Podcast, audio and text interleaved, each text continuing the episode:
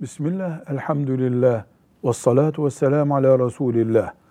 Ashab-ı kiramdan daha büyük veli, Türkçe kullanımıyla evliya olunulabilir mi? Cevap, ashab-ı kiram Allah onlardan razı olsun.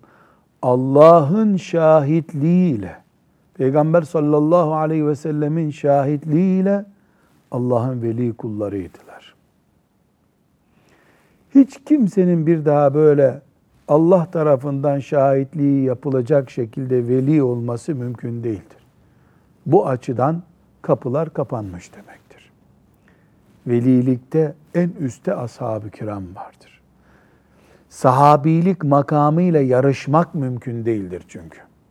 Ama ilimde filan sahabiden çok daha fazla bilgi sahibi olabilir mi bir müştehit, bir alim? Olabilir.